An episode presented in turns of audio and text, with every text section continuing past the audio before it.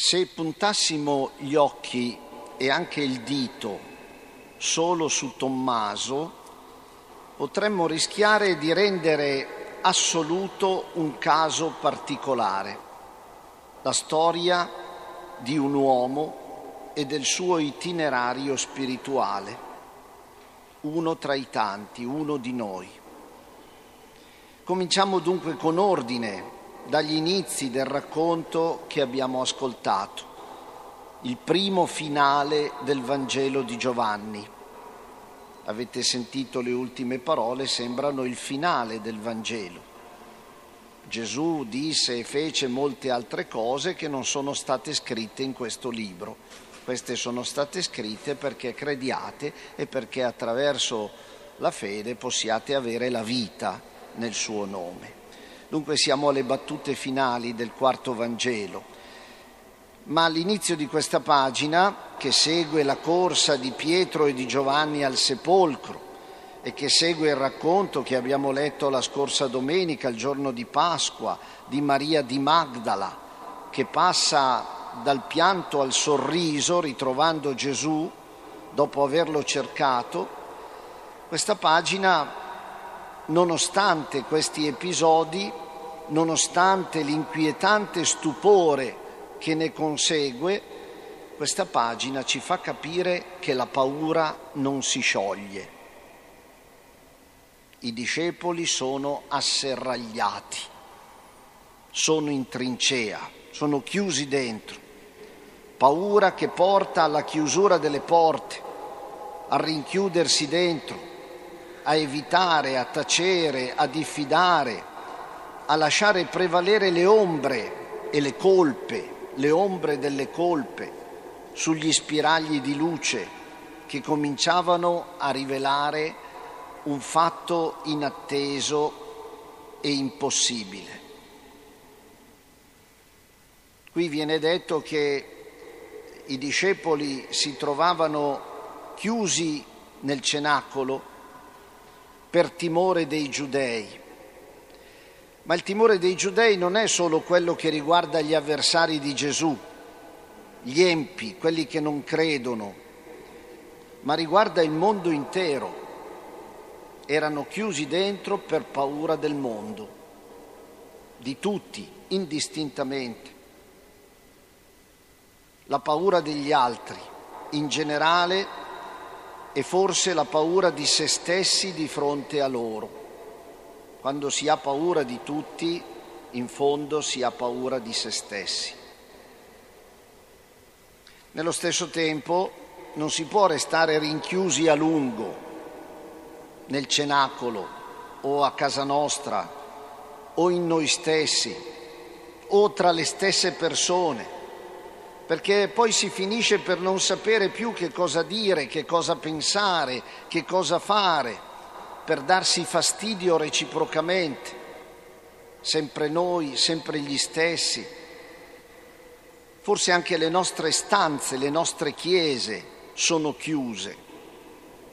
C'è chi non parla mai di Gesù, di fede, di speranza, di attesa, di eternità e c'è chi parla di tutto, parla tanto, però evitando accuratamente di raccontare, di rivelare, di sfogarsi, di chiedere luce, sostegno, consenso. Insomma, una situazione insostenibile, che però riusciamo a reggere anche a lungo, una lotta infinita tra fede e paura tra voglia di uscire ed esitazione ad aprire la porta e a gettarsi nella mischia, ad accettare il confronto, il contrasto, il dialogo, la ricerca, l'ammissione di confusione nella nostra testa e forse anche la richiesta di ulteriori chiarimenti. In questi casi, di solito, e il Vangelo ce lo conferma oggi, la risoluzione viene da fuori, viene da qualcun altro che prende l'iniziativa, che entra, che spalanca, che scuote e rilancia la vita. Venne Gesù, stette in mezzo a loro e disse pace a voi. Ecco Gesù, l'amico opportuno, il guaritore ferito che mostra le sue piaghe, l'alfabeto dell'amore, che offre segni di pace, di perdono, di novità e di continuità, che rompe silenzi, tristezze, indugi e dice sostanzialmente vi mando fuori di qui. Come il Padre ha mandato me, anch'io mando voi. Uscite, andate. È ora di uscire. C'è un soffio, c'è un vento. Soffiò su di loro e disse ricevete lo Spirito Santo.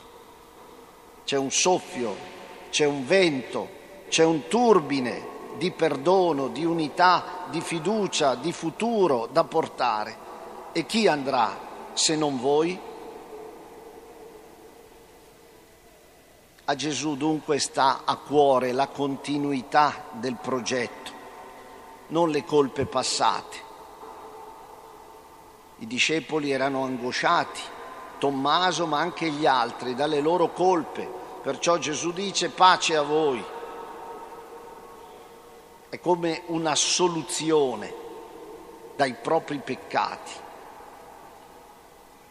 Anzi, questa pace bisogna portarla a chi perdonerete sarà perdonato.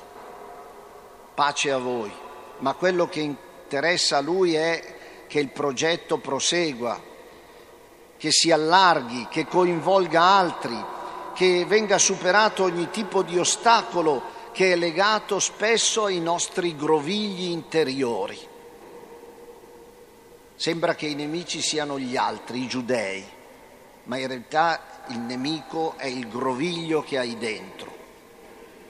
Le tue incertezze, le tue paure, i sensi di colpa, il credere di non essere capace, il dire di non avere talenti abbastanza, di non sapere che cosa dire o come fare, di temere il giudizio degli altri, la critica, la differenza rispetto alla mentalità corrente. La tentazione già ai tempi di Mosè era quella di tornare indietro, di chiudersi dentro. Questa è la tentazione essenziale, la tentazione per timore dei giudei, quella che ci porta a trovare sempre una scusa e a vivere costantemente in difesa. Mentre noi siamo chiamati ad avanzare, a portare il Vangelo non a tenerlo lì, perché se lo si tiene lì appassisce come la nostra vita. Vedete, non c'è solo Tommaso, appunto, non puntiamo gli occhi e il dito su Tommaso soltanto, non c'è solo Tommaso, ma ci siamo tutti in questa chiusura, in questa sorte di prigionia che accettiamo proprio se non la scegliamo addirittura, la tentazione di rinchiuderci dentro le chiese, dentro le case, dentro noi stessi. Questa è la tentazione che dobbiamo vincere continuamente, giorno per giorno, dobbiamo lottare per questo. Vivere chiusi, resistenti, refrattari, dominati dominati da noi stessi, dalle nostre paure soprattutto. Se uscissimo con coraggio, quanto bene potremmo fare e potremmo ricevere. Un fremito di ricerca, di confronto, di consiglio, di utilità vicendevole, di fede, di fede finalmente convinta, attenta, una fede da urlo si potrebbe dire una fede da urlare dalla gioia. E invece, se ci specchiamo, vediamo che non siamo gioiosi. Tommaso è uno dei casi, uno dei casi seri, ma non l'unico. A modo loro anche Pietro, anche Giuda e anche gli altri nove. Tutti noi abbiamo delle durezze, delle resistenze, dei ritardi che se non ci chiudono interiormente e definitivamente, almeno ci portano a porre delle condizioni, a dettare delle regole e a non accettare quelle che ci sono proposte dal Vangelo. Andate, uscite, no, ma però se, perché io, perché adesso, ci sarà qualcun altro, farà meglio, saprà di più. Ecco tutte le condizioni che, e le regole che dettiamo perché non accettiamo quelle che ci sono date. La regola è il Vangelo, il Vangelo dice uscite, andate, predicate, non temete, perdete. C'è chi vuole la religione così, chi non ritiene necessario questo o quest'altro, a chi non piace pregare in quel modo, chi crede a quello che sceglie lui. La religione da supermercato, la chiamano i sociologi. Eh? Col carrello, si va col carrello come al super e si scelgono alcuni prodotti, li si tira giù dagli scaffali. Uno si fa la religione sua, la confessione no, la messa però, la preghiera così, vado quando non c'è nessuno, dico sempre le stesse cose, corro dietro a tutti i miracoli, ai santi che fanno i miracoli, a tutte le visioni, a tutti i messaggi, però il messaggio del Vangelo no. Eh.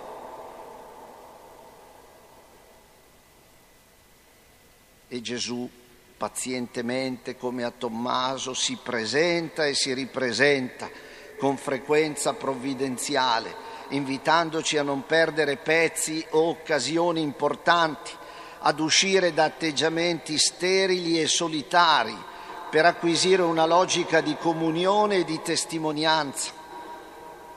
Anche a noi, ad ognuno di noi, Gesù sembra dire come a Tommaso, il nostro gemello, si chiamava Didimo, vuol dire gemello, però non sappiamo chi fosse il suo gemello, però siamo tutti i suoi gemelli, come siamo gemelli di Pietro e anche di Giuda e di quegli altri, che al momento buono non si sono più trovati.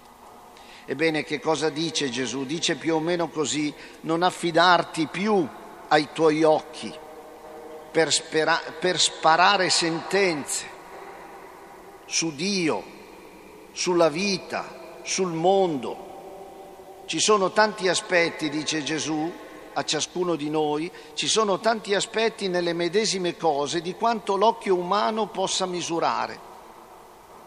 Beati quelli che pur non avendo visto crederanno. Su un biglietto di auguri pasquali che giro a voi era scritto così nella sera di questa Pasqua ti vedo così, come un angelo che sa sedersi accanto alla tomba dei tanti dolori che incontri, messaggero dolce e forte di speranza e di gioia, un angelo che sa indicare la via perché lui l'ha già intravista, trovata e se la porta dentro. Ed è per questo che gli altri si fermano ad ascoltare e si fidano della gioia dei tuoi occhi e del tuo cuore.